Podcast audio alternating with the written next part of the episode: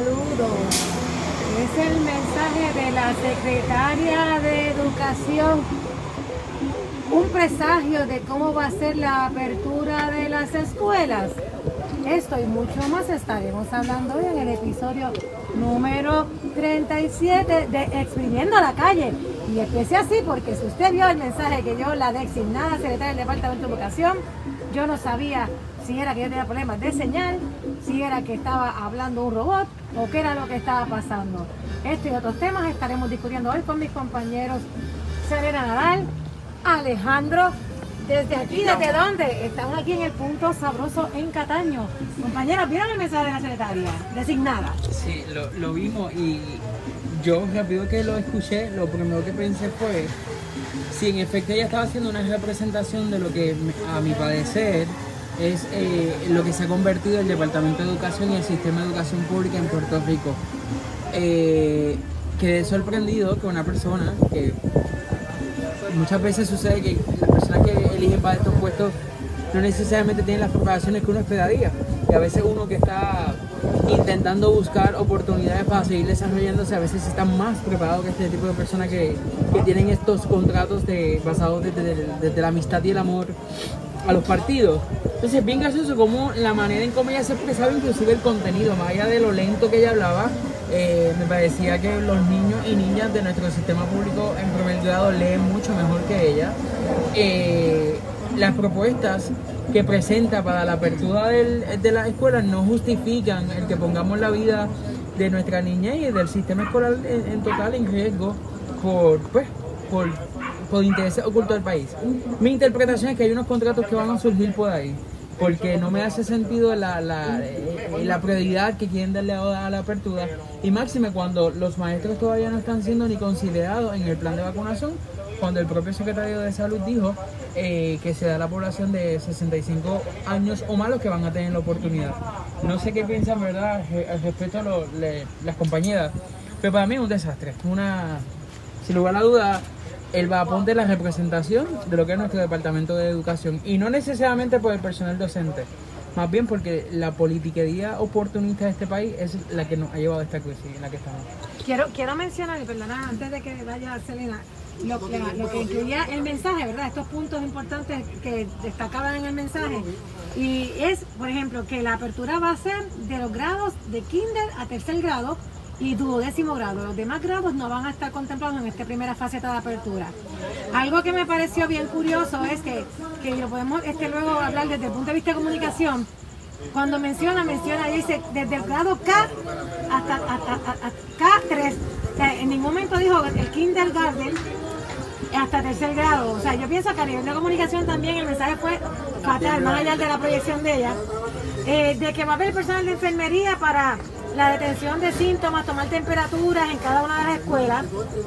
No, especificaron cuánto personal va a haber por escuela, porque yo no sé si una sola enfermera da abasto para tantos estudiantes, eh, que los grupos van a, estar conformados por, menos cantidad de estudiantes que los padres, madres eh, o encargados de los estudiantes no pueden entrar al plantel escolar, se tienen que quedar en la parte de afuera, le toman la temperatura y entonces el estudiante entra.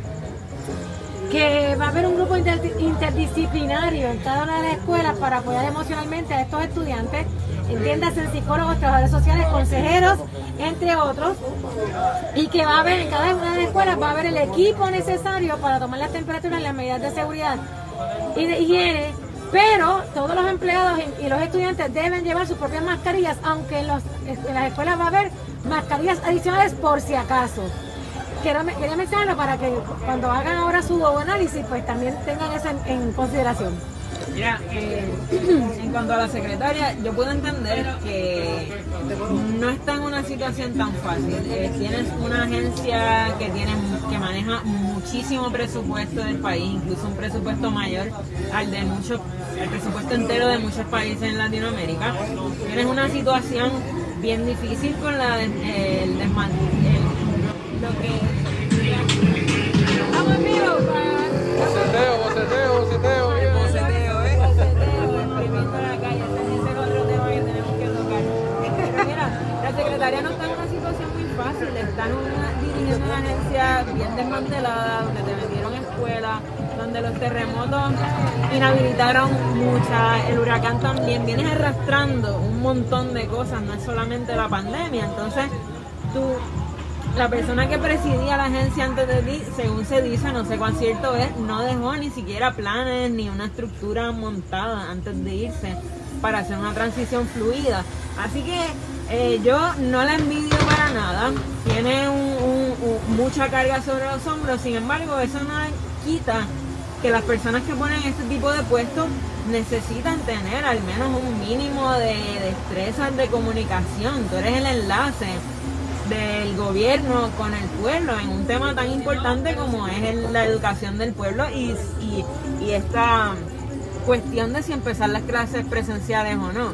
Así que ciertamente me parece que deben darle unas clasecitas, un cursito de cómo expresarse mejor ante las cámaras, aunque pues sí, le, doy el, beneficio de, de, pensar que realmente no es fácil lo que está pasando, acaba de llegar, hay un revolú, vamos a ver si entonces esto mejora, pero ciertamente no creo, no considero que las escuelas están listas, no considero que lo que dijo representa un protocolo o un plan concreto a seguir. Incluso ella misma dice que hay algunas escuelas que determinaron por ellas mismas cuáles van a ser los horarios, así que no se ve como que realmente hay un plan estructurado que vaya a aplicar a toda la población por igual, sino es más como hicieron previamente con los comercios, donde la orden ejecutiva establecía que básicamente hay una autorregulación de la industria y uno mismo establece los protocolos que va a hacer.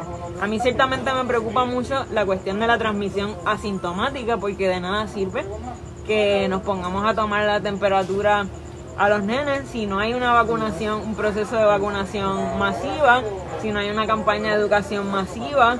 Eh, me preocupa ciertamente también que hay muchos niños que viven con sus abuelos, que son personas que están, eh, ¿verdad? Si son de edad avanzada y tienen condiciones persistentes, están mucho más vulnerables.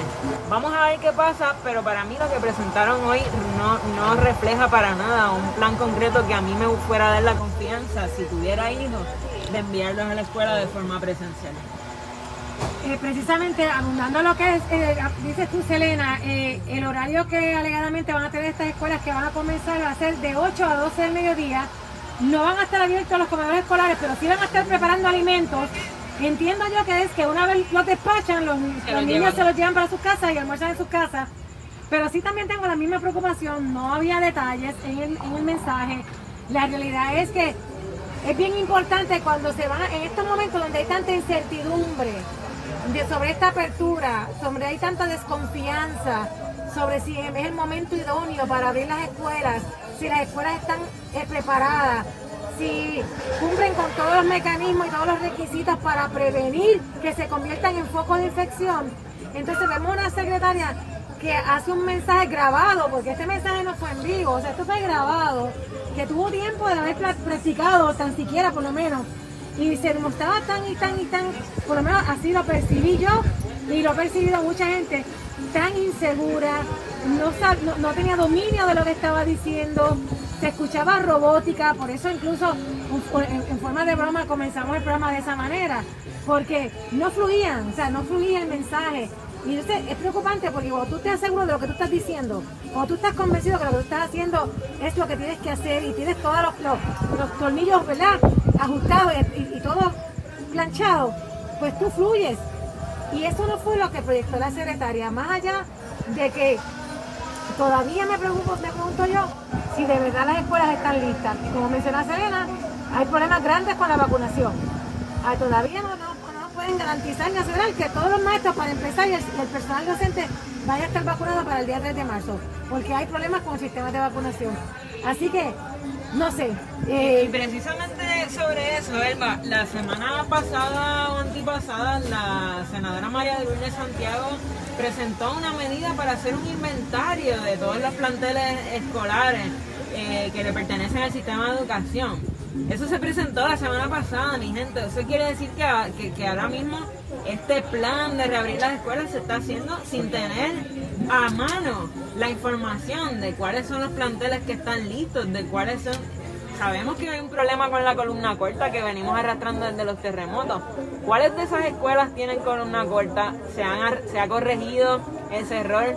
Habrán escuelas de las que cerró Julia Kelleher que realmente estaban, la comunidad estuvo denunciando que realmente estaban aptas, estaban en condiciones para recibir niños, sin embargo las cierran, pero dejamos abiertas algunas de columna corta. O sea, a mí, me- a mí me, me- me parece realmente impresionante que este gobierno esté impulsando a todo lo que da el reabrir las escuelas en una fecha para la que claramente no estamos preparados, pero más allá de eso, sin siquiera tener información a la mano de qué planteles están listos ya para utilizarse. Si no me equivoco, hasta el Nuevo Día hizo una investigación hace unos días atrás donde fueron a, visitar un plantel que supuestamente estaría listo para iniciar las clases en marzo y lo que encontraron fue un vertedero clandestino, un plantel que no estaba para nada en condiciones de recibir niños. Así que yo honestamente no sé qué va a pasar, pero no me siento, si yo tuviera hijos, no me sentiría para nada segura ni confiada en el supuesto plan que, que tiene el Departamento de Educación al día de hoy. El, el- el- esta palabra del plan se ha hecho muy famosa o de mucha mención desde la administración de Ricardo Rosselló. Y es que al parecer eh, el Partido Nuevo Progresista, su icono es eh, la palabra plan como, pa- como la palma lo es en su, en su insignia de partido. Todos hablan de un plan que cuando intentan ejecutarlo, primero no tienen ni capacidad de organizarlo, a pesar de que tienen toda la estructura política en este momento para hacerlo. Y segundo, eh, no dan ni pies ni pisa, o sea, eh, siempre dejan todo desde una ambivalencia. Mencionaba la compañera Elba que dentro de la proyección que tiene el plan para reabrir las escuelas junto con, la- con el COVID, eh, la pandemia, ¿verdad? Eh, eh, se dice que van a contratar más psicólogos y más trabajadores eh, o profesionales del trabajo social. Todavía estamos esperando que haya más reclutamiento de profesionales del trabajo social y, y- y profesionales de la psicología desde el, el huracán María y desde después desde los terremotos. O sea que todavía hay unas plazas por ahí que no sabemos en qué quedó y estamos pues para que el mensaje se escuche bonito diciendo que vamos a invertir en más recursos humanos que atiendan la necesidad de las poblaciones. Y mira, esto para mí es, es nefasto y es una amenaza contra la salud pública. Yo pensaría que lo primero que el gobierno central y los gobiernos municipales deben estar pendientes es a la vacunación. ¿Cómo vamos a hacer accesible la vacunación para todos y todas? Que indistintamente la persona viva en lo más alto de la montaña o en lo más bajo de la llanura de, de la área metropolitana pueda tener acceso a esta vacunación porque tú tienes un personal escolar que va a ir a dar clases y donde posiblemente tengas niños que tengan familiares de alto riesgo o que estén contagiados y no tengan los, los, los síntomas y este niño vaya al salón y de momento esos 15 o 10 nenes que hay en el salón los contagia y de momento la escuela, el plantel se convierte en un, enfoque de, de contagio, eh, un foco de contagio como se predice que, que puede ocurrir. En otros países han tomado medidas y en el, en el capítulo, en el episodio anterior, en el 36, hablamos que eh, pudiésemos convertir los, es- los espacios abiertos en espacios de desarrollo académico como las canchas, las escuelas, los centros comunitarios, los estadios, los parques. Eh, Puerto Rico tiene espacios de más para hacerlo, Eh, eh, pero no es el interés real. Yo sigo pensando que hay unos intereses aquí que no necesariamente el país sabe cuáles son y que eventualmente van a venir unos contratos de camino, ¿verdad? Para los amigos del alma y las promesas de campaña política después de los donativos que se dan en estos procesos, que ya ustedes saben que eso es parte de la tradición puertorriqueña política. Hay un pro- corríjame ustedes si estoy mal, pero a mí tampoco, a mí tampoco algo que me preocupa es que no me pareció haber escuchado eh, cuál va a ser el protocolo cuando, porque no si va a pasar, cuando haya un brote en la escuela. Se habló en algún momento de eso y ahora que, que- que hemos perdido Eso te iba a la decir persona yo. clave que, hizo el, el- desarrolló el sistema de rastreo eh, más efectivo y que se estaba utilizando en todos los municipios, pues no sé, ¿qué vamos a hacer? ¿Cómo, cu- ¿Cuál va a ser el, el- proceso cuando llegue algún niño o alguna niña y contagie a los demás y sea, y, y como dijo Alejandro, la escuela se vuelva un foco de contagio? ¿Cuál es el plan de contingencia? Eso yo no lo escuché. No sé si, ¿verdad? Me corrigen ustedes si eso se dijo, pero me parece que eso es parte crucial de cualquier plan que haya para reabrir las escuelas, ¿no? ¿Qué vamos a hacer cuando se den brotes de contagio en las escuelas? No, no Pues precisa- pues, precisamente eso iba, iba cuando estaba hablando Alejandra, estaba pensando que, qué cosa, que, que hay esta incertidumbre y la persona que advierte, que advierte que le preocupaba esta apertura de las escuelas, que es la epidemióloga Fabiola Cruz, quien es de Villalba y ella al, montar este sistema de rastreo del COVID tan efectivo en Villalba la traen al Departamento de Salud, donde estaba aquel famoso Task Force médico y ninguno dio pie con bola, como dice, en armonizar prácticamente ese sistema de rastreo y ella lo hizo efectivo en su municipio, lo transportaron entonces a nivel isla. Esta persona está levantando bandera hace días, desde que, desde que el gobierno anunció su intención de abrir, la- de abrir las escuelas el 3 de marzo, de la preocupación de ella de que no es que no se abran las escuelas, ¿verdad? Porque eh, eh, hay que aclarar, todos entendemos que las escuelas eventualmente hay que abrirlas y que los niños necesitan de esa interacción social y, de, estar en, otros ambientes porque afecta. Pero, pero había que, hay que tener unas garantías y ella las cuestiona. Ella cuestiona estas eh, garantías de estas, esta- si se han tomado todas las medidas y si la fecha debe ser el 3 de marzo. Y qué casualidad que menos de una semana después dice que renuncia para irse a estudiar. ¿Ustedes creen esa versión? Para nada. Eso suena a que le pidieron la renuncia. ¿Qué tú crees? Eso me suena a una ex secretaria del Departamento de Hacienda eh, de nombre Teresita que precisamente se opuso a las eh, intenciones del gobierno de Ricardo José, me parece, o de Wanda Vázquez, no estoy muy claro, De o en Ricardo esa Rosselló, de de Ricardo Ricardo Rosselló. Rosselló, eh, donde ella se posiciona en contra del gobierno diciendo verdad Eh, que lo que estaban haciendo no estaba mal porque ella tenía recomendaciones desde su peritaje y a la semana pues tuvo que deshacerse de- bueno a la semana le hicieron el gobierno se deshizo de ella. Eh, así que no me extrañaría que de la nada eh, así porque sí, eh, esta compañera Fabiola haya dado su, su impresión profesional, sus recomendaciones y como no van a consonar con los intereses del, del primer mandatario, pues vamos, vamos a sacarla porque eh, eso le llamarían insubordinación, me, me- me parece. Eh, pero curiosamente, Fabiola presenta una postura muy similar a la del eh, el grupo o el club de científicos que recluta eh, eh, Pe- Pedro Pierluisi. Sin embargo, las intenciones de Pedro Pierluisi y de la Secretaría de Educación son contrarias al propio equipo que ellos nombran. Entonces, tú te das cuenta que todo esto es un teatro para chantajear la opinión pública y para decir, caramba, qué gobierno más eh, eh, apto para cuidar la salud pública del país con un compromiso realmente. Eso es mentira, gente. Eso se llama oportunismo político para que la gente se crea el discurso, pero que los medios de comunicación muchas veces siguen, le siguen el juego. Pero nosotros en Exprimiendo la Calle, como lo vemos diferente y hablamos como la gente, pues le damos un análisis diferente y desde otra perspectiva. Así que no me sorprendería que lamentablemente pues Fabiola haya sido despedida. Y no es la única que se ha ido, no en contra, porque tampoco es que ella se fue en contra, pero sí, no, sí que, que ha diferido, ¿verdad? De esto que quiere hacer el gobernador. Entiendo que el magisterio también está en La Asociación de Maestros, Iniciar, de iniciar las clases presenciales. Entonces tú tienes a la gente que, que, que está ahí donde se bate el cobre, tú tienes a la gente que va a estar ahí ten- a- yendo a los salones presencialmente a, encargarse de la educación de los niños del país, ellos son los que saben cómo se mueve la cosa y están diciendo que no lo recomiendan. Tienes a la, epidemióloga, la dura de las duras hasta el momento, la que desarrolla el, el sistema de rastreo ideal que finalmente se empieza a usar a través de toda la isla, que tampoco está de acuerdo.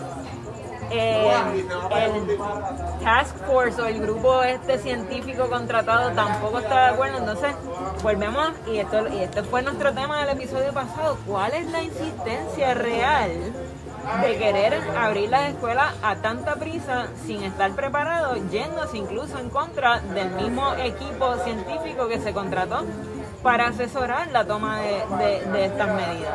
Ciertamente yo estoy con Alejandro en esta, a mí me huele a que es una cuestión de dinero, ya sea porque hay fondos federales que se van a perder si no se reabren O que las se van a escuelas en aumentar. ciertas fechas, que se van a aumentar, o hay algún trambo, o, o hay- ya veremos corporaciones registrándose El día para antes. atender. Ya- ya deben estar- ya deben estar ya registrando. para atender toda esta logística y sabemos que a quién le van a tocar los sueldazos, los contratos, eh, a, los, a los amigos del alma del Partido Nuevo Progresista. A mí no va a Ni ser. ni a mí, ni a Alejandro van a hacer los contratos. Y precisamente hablando de fondos federales, hoy el gobierno hace una conferencia de prensa anunciando de los nueve proyectos puntuales en los que va a, dar prioridad para el uso de estos fondos que, que van a llegar eh, según la aprobación de, de- de- del nuevo presidente Joe Biden. Y los, proyectos menciono cuáles son. Dicen, eh, esto fue la primera reunión del equipo fiscal y económico del gobierno.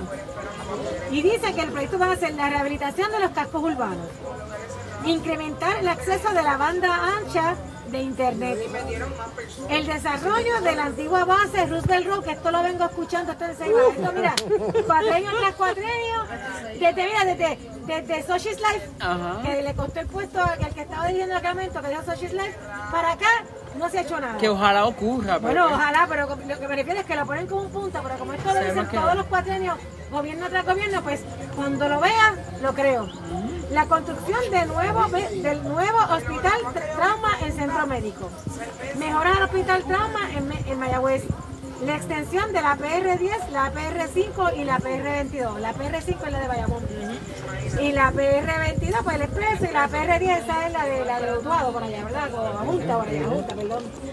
Este, el desarrollo económico de Vieques y Culebra, cuando lo vea, lo creo. Se dicen Y el, que se fue a María. el desarrollo del puerto de las Américas en Ponce, cuando lo vea, lo creo. Y el- el- estoy como incrédula, ¿verdad? Déjame cambiar más positiva. El desarrollo de Bahía Urbana, eso está bastante... Pero Pero fíjense, eso no fue la, campa- la promesa de campaña de Por Jorge eso. Santini, el desarrollo de Bahía Por Urbana. eso, pero Bahía Urbana, eso ahí lo han, lo, lo han tratado de, de, de, de, de bastantito y le han dado bastante cariño. Pero fíjate qué cosa, que esta semana pasada salió en, en la prensa, no sé si ustedes lo vieron, que prácticamente a un año de haberse asignado los fondos para la construcción del hospital en Vieques, no se ha puesto ni un bloque. Ni un bloque. O sea, ha pasado un año. Y todo esto fue después de la muerte de, la- de una niña, si no me equivoco, que no, no lograron moverla a tiempo, no, no había cómo atenderla. Y a pesar de todos los esfuerzos, la niña luego muere. Y se formó este repertorio y hicieron todo este show político, porque estábamos, acuérdense que estábamos en tiempo de, de- de elecciones, preeleccionarios y pre, preprimarias. Asignan los fondos, va un año, un año, y no, ni un bloque, ni un bloque. Por eso es que uno, cuando ve estas noticias llenas de buenas intenciones, pero uno no confía, porque con las intenciones no hacemos nada. Entonces, la preocupación también está en que dicen por ahí que lo que viene es una pluma abierta de dinero, de fondos federales. ¿Se te- se- ¿Realmente se utilizarán bien o será lo mismo que estamos hablando de educación? ¿Será la oportunidad para los amigos del alma guisar? Y que de esto son nueve, vamos a ver si tan siquiera cinco de ellos se concluyen. Oye, y vamos, son nueve proyectos. La pregunta que yo tengo es, de estos nueve proyectos, ¿en cuántos la ciudadanía puede ser parte de su desarrollo? Porque eh, suena bonito e interesante cuando decimos, tengo este proyecto y lo voy a hacer, pero si no se vincula a la comunidad, pues terminan siendo proyectos vacíos, eh, eh, ¿verdad? Que no se dan.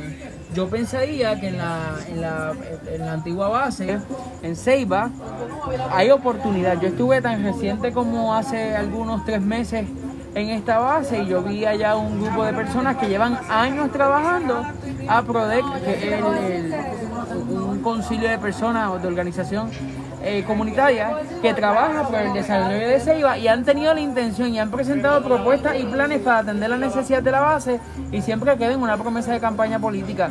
Igual pasa con el desarrollo de Culebra y Vieques, donde no saben atender ni tan siquiera la transportación eh, marítima, el, el uso de las lanchas para la población, donde todavía tú ves que la gente puede estar haciendo fila y 30 o 10 minutos antes de que se arranque, o de- eh, ¿verdad? La, la lancha, no, el servicio se dañó.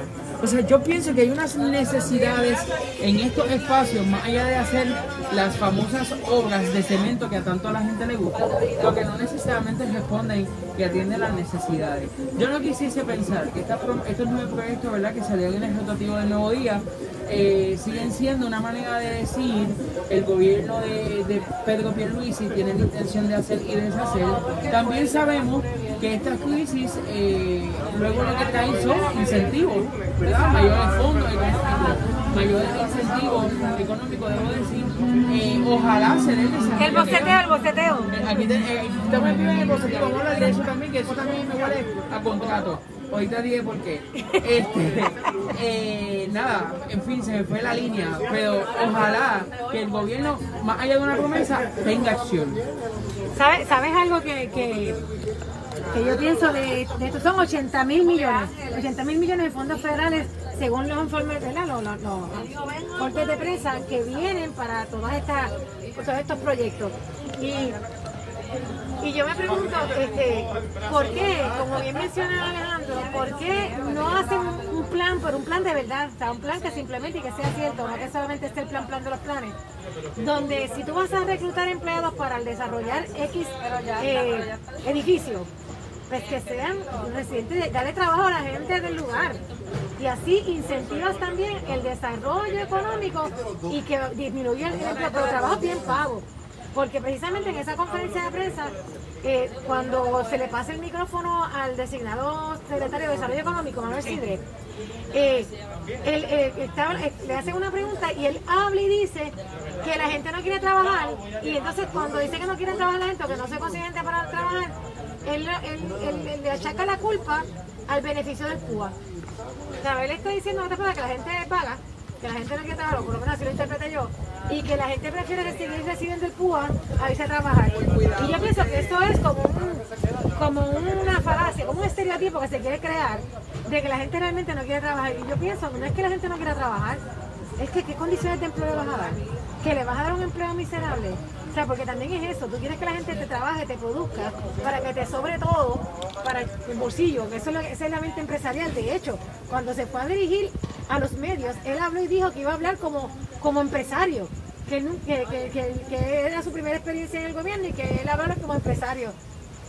Y uno también se cuestiona si en efecto él va a querer operar esta agencia como si fuera una empresa privada, cuando mire, no, sigue siendo empresa gubernamental, se maneja con fondos públicos.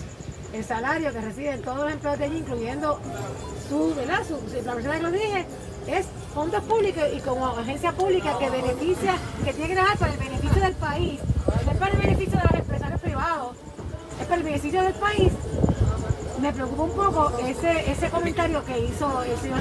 Sí, a mí, a mí, eh, a mí me, no me sorprende porque pues, quienes han tenido en cierto modo la oportunidad de ver quién es Manolo Sidre, eh, pues saben que pues, su manera de pensar y su manera de actuar, eh, que esto no la justifica. Sí es alarmante que mantengamos en la sociedad un discurso de los mal llamados mantenidos. Gente, los mantenidos realmente son los que se levantan todos los días con corbata y chaqueta para vivir de, eh, de los contratos que le da el gobierno. Esos son los verdaderos mantenidos, porque yo estoy casi seguro que si tú le das a la gente condiciones de trabajo humanas, donde ellos tengan su plan médico, su oportunidad de desarrollarse, su oportunidad de avanzar, un salario mínimo que no sea como el que tenemos, ahí yo te di un cuento. Pero entonces, ¿qué diría Manolo Sidre? Pues que él está en contra de estos comportamientos, porque efectivamente él fue el mismo que propuso que bajen el sueldo mínimo y que no está de acuerdo en que se aumente. A 5.25 él pretende que se mantenga la, la fortuna Sidre en Puerto Rico. Oye, pero- Hacia un mamey. Así es un mamey y esto viene de una persona que también ha sido acusada en el pasado por empleados de sus diferentes compañías de que se siempre trata de, de tener la exención para no pagar el bono de Navidad. Entonces, Este año no pagaron el bono. Entonces, por un lado, donde quieres proyectar como este empresario exitoso que, que ha, invertido mucho en el desarrollo económico de, la isla, que le da trabajo a mucha gente, que es un duro en el tema. Pero por otro lado, la realidad es que los empleados están ganando unos sueldos precarios y entonces te quieres zafar de pagar el bono de Navidad. Y es esta mentalidad de ver cómo yo puedo sacarle el mayor jugo posible a los empleados mientras le pago lo menos posible y mientras no doy beneficios. Y yo lo siento, pero si usted piensa que o sea, si es más atractivo, póngase a pensar por qué es más atractivo o por qué es más lo que uno gana en un beneficio de desempleo, en un beneficio temporal de desempleo, que lo que uno se va a ganar partiéndose el lomo trabajando y exponiéndose al COVID y estando en primera línea, con, con empleos que muchas veces son a tiempo parcial. Te dan justo el mínimo de horas para no considerarte empleado full time para no dar beneficio. Empleos a el salario mínimo o un- una centavería más del salario mínimo donde te dan poquitas horas a la semana de trabajo, pero te exigen una disponibilidad completa. Entonces no es como si te puedes buscar tampoco un segundo trabajo. No es como si puedes ponerte a estudiar, a desarrollarte de, de, de otra, más allá de eso, para, para hacer otra cosa con tu vida, porque se te exige que tienes que tener disponibilidad completa para el turno que a ellos les dé la gana darte esa semana. O sea, vamos a hablar de la realidad. Y lo que tenemos para ofrecer son trabajos precarios, de esa forma, de bajo sueldo, de cero beneficios, donde tú no puedes hacer más nada con tu vida más que para est- estar ahí para ver qué, qué turnitos te dan. Obviamente va a ser más atractivo el dinero del desempleo. Aquí no es que la gente no quiera trabajar y de hecho hay mucha gente que le toca el desempleo y que ni siquiera lo ha recibido todavía. Vamos, vamos, no irnos muy, muy lejos.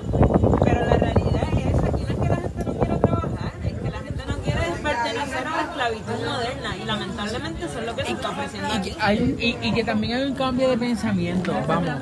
Eh, posiblemente quienes fueron nuestros, nuestras generaciones pasadas, eh, pues, quizás eran un poco más, por así decirlo, desde el pensamiento del agradecimiento, ¿verdad? Sabemos que hay unos vínculos desde la fe donde te enseñaban que entre más pobre tú eras, más cerca de Dios estabas. Pero ahora mismo la gente se da cuenta en el mundo que se va moviendo, sabemos que aquí no podemos vivir ni por la fe ni por el alimento. Hay que salir a trabajar y hay que generar. No obstante, se exige, nos unimos al llamado de que haya eh, medidas de trabajo donde el pueblo sienta que en efecto su inversión de tiempo y conocimiento vale la pena. Es increíble que aquí tú por 725 inviertas toda una carrera que tú tengas con un bachillerato o una maestría, como siempre utilizo los profesionales de trabajo social, y lo he hablado muchas veces, somos una profesión que no tenemos un sueldo base mínimo establecido. Y muchas veces somos los que sostenemos la sociedad y nos cansamos. ¿Cuánto no se cansa de una persona que tiene que llegar, no hay transporte público, tiene que llegar a una tienda, a una panadería, posiblemente el empleado de Manuel Sidre, que paréntesis, tan pronto él fue nombrado como el secretario de Desarrollo Económico, sus hijos, que son los que están ahora administrando Sidre, un poco para limpiar la cara de la empresa, dijeron como que eh, eh, no, eh, Manuel Sidre no tiene nada que ver con, con la empresa. Sin embargo, sí, ellos mantenían el discurso y las prácticas de papá. No vamos a pagar el bono. Y pues mira, un comentario, ¿verdad? Que aquí presenta una de las personas. Uno de nuestros seguidores que nos apoya mucho, Luis. Sí, en efecto, necesitamos, sí necesitamos que se hable sobre el aumento salarial mínimo y también que se hable sobre educación financiera. Por supuesto, ahí estamos de acuerdo en cuanto a la educación financiera. Pero de que la gente necesita una escala salarial mayor, claro que sí. Y mantenernos en el discurso de que bendito, nuestros pequeños empresarios se pueden afectar. Bueno, si fuera por eso, se fue el discurso cuando estábamos a 5 a 5.35 para subirlo. Bendito, se pueden afectar. Eh, de igual modo, sabemos que no todas las empresas tienen el mismo capital para poder generar y poder sostener empleos. Pero yo sé y, me consta que el gobierno puede tener el capital para sostener con incentivos. Lo vimos en la pandemia, donde se otorgaron diferentes eh, ayudas económicas, no como uno quisiese, pero de alguna manera se dieron. Así que el plan, si lo trabajan bien, ¿verdad? No como los famosos planes que trabajan en este país, de alguna manera u otra podemos reformar nuestro sistema, eh, eh, la reforma laboral, que por cierto, una de las medidas que se presente, eh, que, que se pretende que se va a presentar más adelante por parte de los partidos minoritarios es la reforma a lo que fue la reforma laboral bajo la administración de Ricardo Rosselló. Eh, y hablando de eso que tú mencionas, los otros días vi yo un anuncio donde, no, no recuerdo qué empresa estaba buscando una enfermera graduada con un mínimo de dos años de, experiencia y no sé qué otros requisitos más. Y el salario era 8 dólares la hora, mi pana. O sea, para una enfermera exigiendo dos años de experiencia. Y estas son las personas que están en primera fila exponiéndose al COVID y, y, ¿verdad? manteniendo un mínimo estándar de, de salud en la isla y ayudando con esta crisis de salud que hay en el mundo. Pues no es para menos que se estén yendo de Puerto Rico. Claro que tenemos que hablar de un aumento salarial, porque todo lo demás sube. Todo lo demás sube. ¿Cuántos años nos llevamos a 7, rondando los 7, 7 y pico? Pero nos suben el agua todos los años, nos suben la luz todos los años, los peajes suben, todo, literalmente todo sube menos los salarios. Aquí no se trata de una falta de riqueza, se trata de una mala distribución de riqueza. Porque si tú vienes a ver las familias multimillonarias que tienen cientos, miles, miles de millones de dólares, se han vuelto más ricas incluso ahora, durante la pandemia y en los últimos años donde se le han cobrado menos impuestos a ellos, sin embargo, más impuestos para nosotros que somos los que ganamos menos. De hecho, sí que una cosa, una cosa no cancela la otra. Hay que hablar de aumento salarial, pero también hay, que hablar de, educación financiera. Pero lamentablemente tú no puedes pararte a hablarle de inversiones a una persona que este mes está decidiendo si, si paga la luz y el agua y atrasa la renta o haciendo malabares con los biles para ver qué puedo pagar este mes y qué puedo esperar hasta el mes que viene. Lamentablemente en esa situación, ¿cómo tú le vas a hablar de ahorro? ¿Cómo tú vas a hablar de ira? ¿Cómo tú vas a hablar de invertir, de comprar acciones, de un plan de retiro, de comprar bitcoin, de tener un plan de retiro? Un plan de salud. La preocupación inicial es pues, pagar lo, lo, que, lo que debe ahora. O sea, sencillamente no se puede así. Las dos cosas tienen que ir de la mano. Y hablando de, estas personas, de estos grandes empresarios que se han enriquecido, muchos de ellos a raíz de la pandemia, han duplicado y triplicado sus fortunas y otros de por sí, gracias a leyes, a leyes existentes en Puerto Rico, como la ley 22, que de hecho el, el IRS, el sistema de rentas internas de los Estados Unidos, está investigando a todas estas personas que se acogieron a esta ley 20, porque esto ha representado una la recaudación de contribuciones por parte de esos empresarios en el gobierno federal. Dice que aproximadamente dejaron de pagar aproximadamente unos 558 millones, este, que era lo que anteriormente este, aportaban. Y desde que se acogieron esa ley, que lo que hace es que estas personas que no vivían en Puerto Rico, al mudarse al país, alegando que iban a apoyar, a aportar al desarrollo económico y la creación de empleo, pues se se libran de pagar una serie de contribuciones y la realidad es que al día de hoy todavía no se ha demostrado eh, beneficio para nosotros. Para el país, los beneficios para, para, la gente de aquí, los beneficios para la economía. Solamente ha habido un beneficio para el empresario, que es lo que estamos hablando. Beneficios para ellos, porque solamente tienen que estar ciento y pico de días en la isla y hacer una escala aquí en Puerto Rico, solamente que el avión pise aquí ya cuenta como un día que supuestamente cuenta para tu residencia en Puerto Rico. Así que esta gente se pasa viajando, cogiendo vuelos que hacen escala aquí y simplemente con decir que pisaron ese día ya se les cuenta, pero realmente ni viven aquí. Ni aportan, porque aportan el mínimo porque lo que se les exige son 5 mil dólares al año de un donativo al, alguna organización caritativa, alguna Y lo estaban protestando. y estaban protestando. Se habló de aumentarlo y estaban protestando. Así que eso efectivamente lo que ha hecho es convertir a Puerto Rico en un paraíso fiscal donde tenemos personas que vienen aquí a comprar los mejores terrenos. como Mira, como, como, como, Brock Pierce. Brock Pierce, este multimillonario de, de Bitcoin, que compró un antiguo monasterio en Viejo San Juan por la cantidad de 5 millones. Y esta es una persona que desde el inicio que ha venido a Puerto Rico ha venido con una intención clara de moldear un Puerto Rico según él quiere. Y esta gente ha incluso discutido el comprar una extensión de tierra tan significativa que puedan tener su propio helipuerto, su propio, su propio aeropuerto para ellos, sus propias escuelas, sus propias instituciones y básicamente hacer, como ellos le llaman, una criptopía, una utopía de criptomonedas aquí en Puerto Rico, donde la ley la pone en ella. Usted vaya a Rincón a ver si cuando vaya a cualquier restaurante, a cualquier sitio, no van a venir y le van a atender directamente en inglés, porque esa es la costumbre ya allí. Ahí en Rincón no se habla español. Me ha pasado también en Vieques.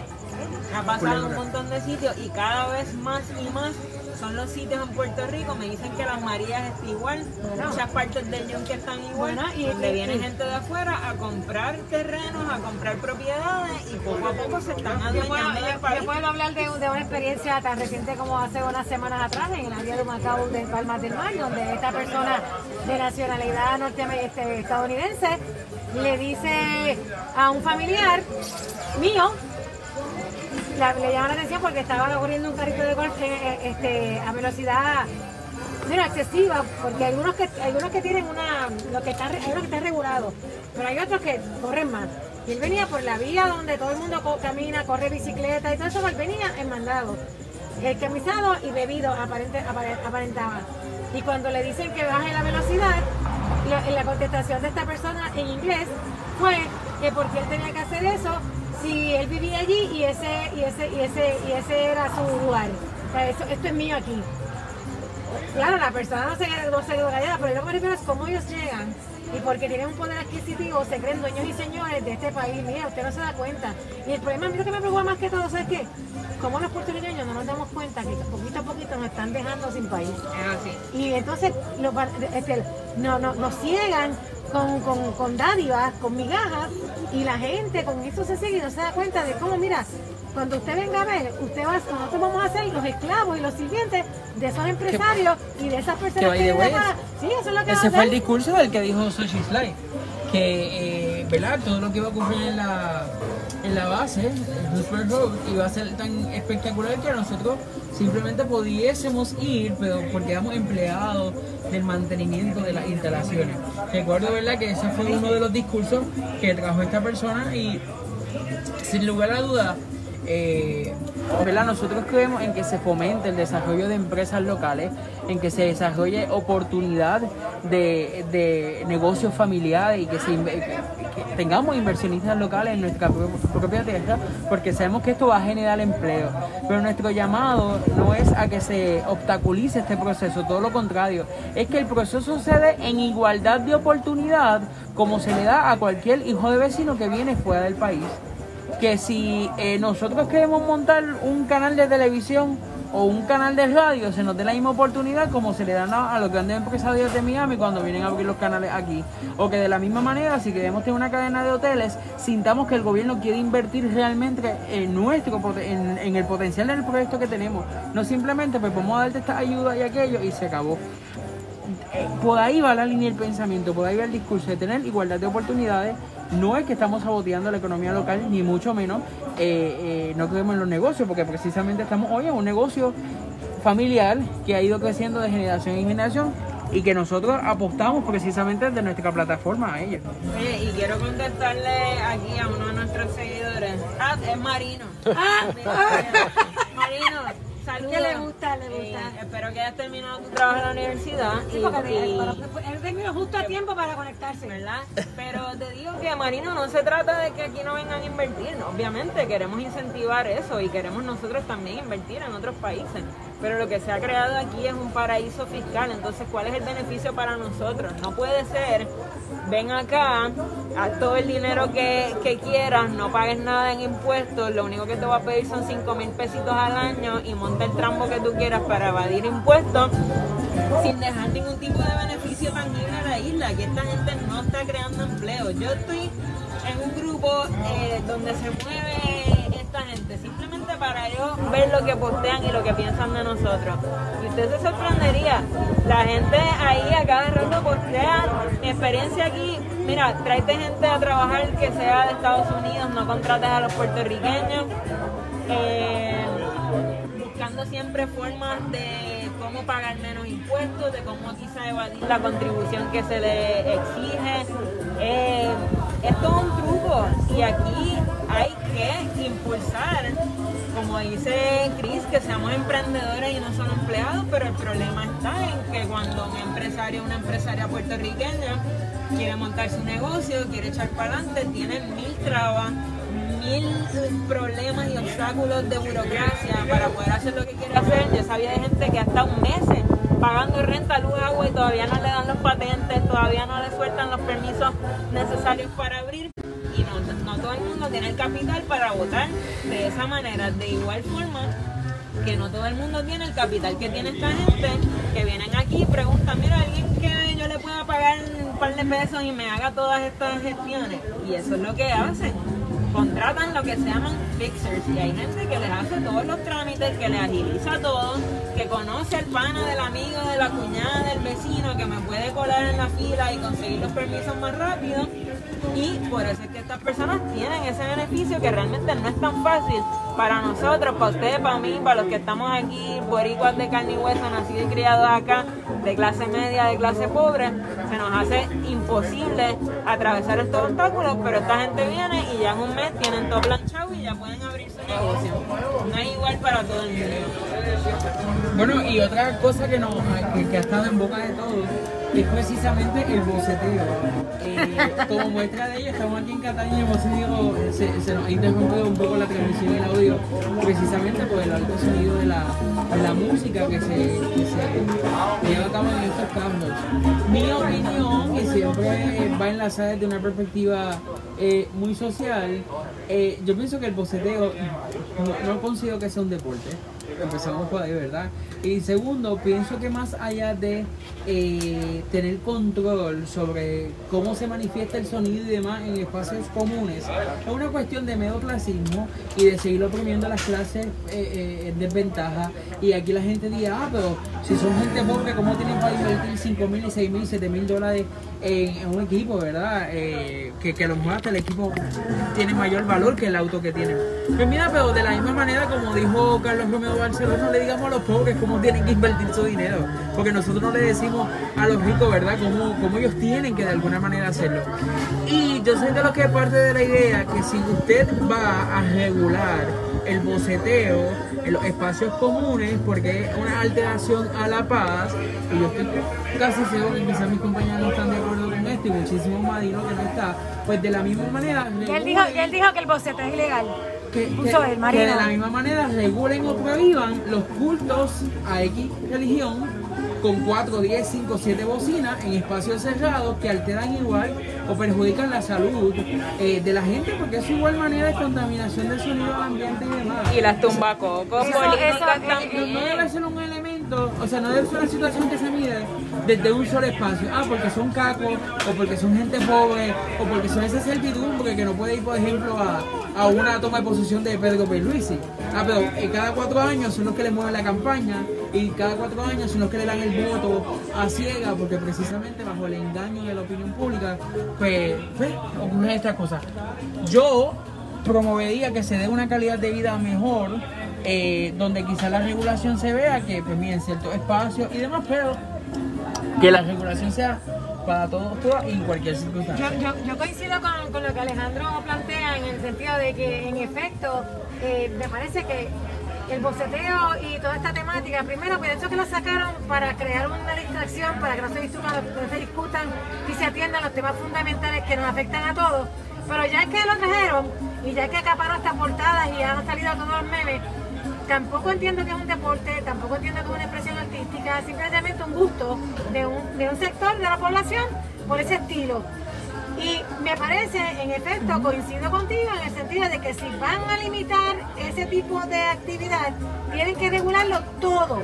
Todo lo que suba de cierto decibel de sonido para arriba, hay que regularlo. Llámese en culto religioso, llámese en propaganda política, llámese hasta lo que pasan con los shops anunciando las tumbacocos especiales. Claro. También, porque sabe que molesta. Y curiosamente- Así que, y, y- y lo, lo- lo- y lo que quiero decir es que la Junta de Calidad Ambiental es una división que se supone que se encargue de eso. Y la han Y desmantelado. Hecho nada al respecto. Aquí que han decir. desmantelado la Junta de Calidad Ambiental. por eso es que te estoy hablando, que para que, para que te des cuenta de que traen el tema por los pelos para desviar la atención pública de los temas medulares. Porque la Junta de Calidad Ambiental es la llamada a velar por eso, porque ya hay una reglamentación. Es cuestión de implementarla. Mire, y si quiere haber boceteo, pues usted delimita áreas, diga, pues esta- este, en estas áreas pues, pueden reunir y pueden este, explotarse los oídos al que quiere explotárselo y que que entre y los que quieran ir a, a- a hacer este culto también pues en estas áreas, pero siempre y cuando tú no molestes o no incomodes al, resto de la comunidad que está cerca, porque ese es el problema, que para uno es una cosa y es ilegal y está mal, y está, pero para la, cuando nos conviene no, no está mal. Y en eso coincido, Alejandro. Yo creo que lo deben prohibir en todas sus formas. Eh, nos dice Marino, ah, pues entonces tenemos que prohibir los conciertos también. Marino, lo que pasa es que los conciertos no se dan en áreas residenciales. Hay espacios para eso, hay estadios para eso, hay, hay coliseos para eso. Y ahí es donde generalmente teatro y ahí es donde generalmente se dan esos conciertos. Lamentablemente hay iglesias que están en zonas residenciales, hay congregaciones que ni siquiera tienen una iglesia física y se reúnen bajo carpa o se reúnen en, en parking o espacios abiertos y eso perturba la paz de la comunidad que está ahí, sea el mensaje que sea no se le puede imponer a los demás. Por mí que lo prohíban absolutamente todo, que prohíban tener la música alta también y que prohíban también incluso en las playas. A veces uno quiere estar tranquilo, tranquila, conectar con la naturaleza y te ponen la megabocina al lado. En los ríos también me ha pasado. Entonces, ¿por qué tenemos que obligar a las personas que están al lado a, a escuchar la música? Yo no obligo a nadie a que escuche la música que a mí me gusta yo creo que cada corillo, cada familia, cada persona puede tener su bocinita personal, escuchar la música a un volumen moderado donde se mantenga ahí donde tú estás sin tener que perturbarle la paz a los demás. Así que por mí que prohíban absolutamente todo ese tipo de ruido, venga del, del caco más caco, venga del guainabito con la guagua más cara, venga de la iglesia, venga de quien sea nadie puede, nadie debe estarle imponiendo a otras personas que escuchar eh, eso es contaminación auditiva y punto. Y afecta a mucha gente, afecta a los animales, afecta a personas con autismo, afecta a envejecientes. Pues sencillamente vamos a, meter mano con eso y ya. Mira, y, para eso. Y, y que conste, la petición no es que se prohíban los cultos o la música alta dentro de la iglesia, eso no fue lo que dijimos lo que dijimos es que muchas veces yo vengo de estos espacios donde tradicionalmente esto ocurre. Porque aquí no van a encantar a predicar que si eres pecador, que el diablo viene por ti, todas esas baboserías que pues suelen decir. No, aquí esto ocurre en espacios empobrecidos, vamos, espacios donde van a oprimir más a la gente que está oprimida. Igual el boceteo responde a estos espacios muchas veces. Eh, eh, tampoco es que, ¿verdad? Yo no me atrevería a decir cada vez que existen en todo el, la faz de la tierra. Y como muy bien menciona una de las personas que nos apoya, nuestro eh, querido Luis Cordero, sí, la iglesia está protegida por la constitución y tiene la libertad de culto. Pero si alguien pone un boceteo y declara, le da por decir que ellos son una fe, lo que necesitan son siete personas que vayan al Departamento de Estado, se registren y digan, este es nuestro Dios, y ya está.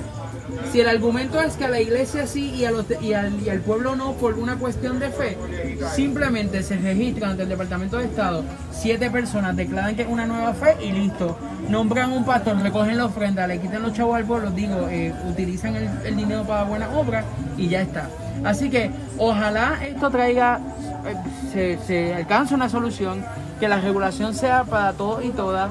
Y sí, ya conocemos que, por ejemplo, bajo en la ley se establece lo que es la alteración a la paz en espacios públicos, donde, pero aquí en Puerto Rico, como en muchas cosas, la ley a veces no, no la dan a valer del todo o es aplicable a unos sectores sí y a otros no. Bueno, yo creo que ya con esto, ¿verdad? Con este boceteo nos despedimos por el episodio de hoy. No sin antes recordarles que nos pueden conseguir En todos lados estamos pegados. Búscanos en Google y aparecemos. Estamos en Twitter, estamos en Facebook, estamos en Instagram. Y si prefieres escucharnos en formato podcast, estamos en Spotify, Apple y Anchor. Estamos pegados hasta en YouTube. Busca exprimiendo la calle y se parte de la conversación con nosotros. Nos vemos y estamos aquí en, el, punto sabroso. Yo quiero más relleno. Vamos a probar la sangría. La espectaculares. Y los rellenos, los rellenos, que eso, ese es el plato principal aquí del que Son tan grandes de un boceteo. De, una libra, mi pana. De una libra. Tan grandes de los contratos que dan aquí en el gobierno. bueno, nos vemos hasta la próxima.